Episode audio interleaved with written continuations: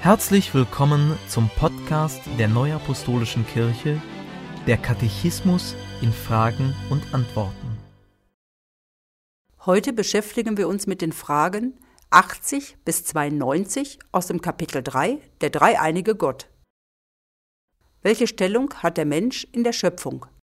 Der Mensch gehört gleichermaßen zur sichtbaren und zur unsichtbaren Schöpfung, da er materielles Wesen, Leib und immaterielles Wesen, Seele und Geist hat. Unter allen Geschöpfen hat Gott dem Menschen somit eine herausragende Stellung verliehen und den Menschen in eine enge Beziehung zu sich selbst gebracht. Gott sprach, Lasset uns Menschen machen, ein Bild, das uns gleich sei, die da herrschen über die Fische im Meer und über die Vögel unter dem Himmel und über das Vieh und über alle Tiere des Feldes und über alles Gewürm, das auf Erden kriecht. Und Gott schuf den Menschen zu seinem Bilde, zum Bilde Gottes schuf er ihn und schuf sie als Mann und Frau. 1. Mose 1, Verse 26 und 27. Was bedeutet es, Ebenbild Gottes zu sein? Gott hat durch sein Wort alles gemacht und den Menschen bei seinem Namen gerufen. Der Mensch wird also von Gott angesprochen.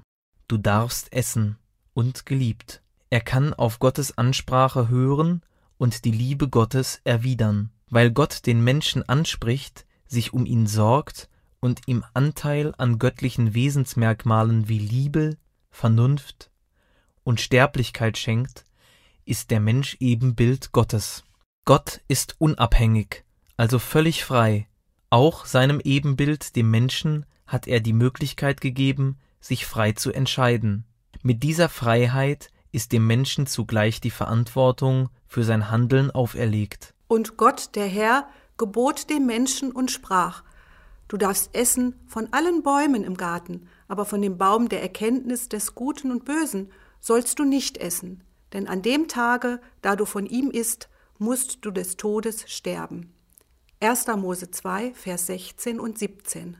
Sind Mann und Frau gleichermaßen Ebenbild Gottes? Ja, Mann und Frau sind gleichermaßen Ebenbild Gottes. Insofern sind beide ihrem Wesen nach gleich heißt Ebenbild, dass Gott und Mensch das gleiche Wesen und die gleiche Gestalt haben? Nein, dass der Mensch zu Gottes Ebenbild geschaffen ist, bedeutet nicht, dass man von der Person des Menschen aus auf Gottes Wesen oder Gestalt schließen könnte. Wie ist das Verhältnis des Menschen zu seinem Schöpfer? Der Mensch ist in seinem Dasein von Gott abhängig. Dem Menschen ist gegeben, Gott, seinen Schöpfer, zu erkennen, ihn zu lieben und zu preisen. Insofern ist der Mensch auf Gott ausgerichtet, unabhängig davon, ob er an ihn glaubt oder nicht. Welchen Auftrag hat der Mensch in der sichtbaren Schöpfung? Gott hat dem Menschen seinen Lebensraum zugewiesen und ihm den Auftrag erteilt, über die Erde zu herrschen, nämlich sie zu gestalten und sie zu bewahren. Und Gott segnete sie und sprach zu ihnen, Seid fruchtbar und mehret euch und füllet die Erde und machet sie euch untertan und herrschet über die Fische im Meer und über die Vögel unter dem Himmel und über das Vieh und über alles Getier, das auf Erden kriecht. 1. Mose 1, Vers 28. Wie soll sich der Mensch als Ebenbild Gottes innerhalb der Schöpfung verhalten? Im Umgang mit der Schöpfung ist der Mensch Gott dem Schöpfer gegenüber verantwortlich. Er darf frei, aber nicht willkürlich mit der Schöpfung umgehen. Als Gottes Ebenbild soll er alles Leben und den Lebensraum so behandeln, wie es göttlichem Wesen entspricht, mit Weisheit, Güte und Liebe. Durften die ersten Menschen uneingeschränkt tun, was sie wollten? Nein, Gott als Schöpfer, Herr und Gesetzgeber gab Adam und Eva im Garten Eden das Gebot, nicht vom Baum der Erkenntnis des Guten und Bösen zu essen.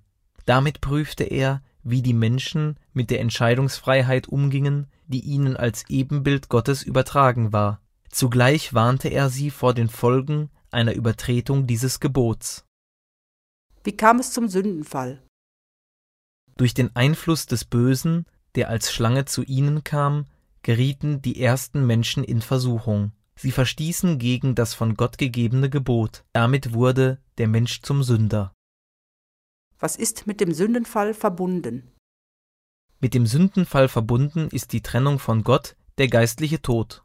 Der Mensch muss jetzt ein sorgenvolles Dasein auf Erden führen, das mit dem leiblichen Tod endet. Seit dem Sündenfall ist der Mensch sündhaft, das heißt, er ist in Sünde verstrickt und daher unfähig, sündlos zu leben. Verflucht sei der Acker um deinetwillen.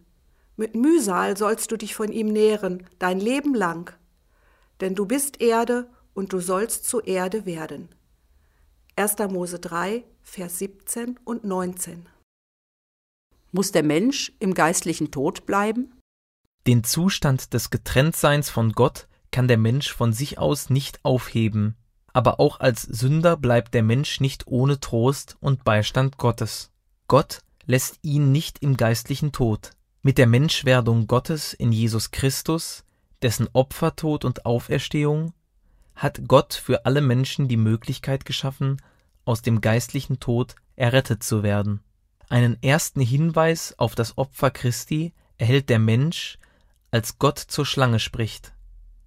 Ich will Feindschaft setzen zwischen dir und der Frau und zwischen deinem Nachkommen und ihrem Nachkommen. Der soll dir den Kopf zertreten, und du wirst ihn in die Ferse stechen. 1. Mose 3, Vers 15. Was bedeutet es, dass Gott den Menschen als Einheit aus Geist, Seele und Leib geschaffen hat? Geist, Seele und Leib sind aufeinander bezogen, sie durchdringen und beeinflussen sich. Der Leib entsteht durch die Zeugung, er hat Anteil an Wesen und Gestalt der Eltern. Die Seele wird unmittelbar von Gott geschaffen. So wirkt Gott auch gegenwärtig und ist Schöpfer jedes einzelnen Menschen. Durch Seele und Geist die in der Bibel nicht eindeutig voneinander abgegrenzt sind, wird der Mensch befähigt, an der geistigen Welt teilzuhaben, Gott zu erkennen und Verbindung mit ihm zu haben.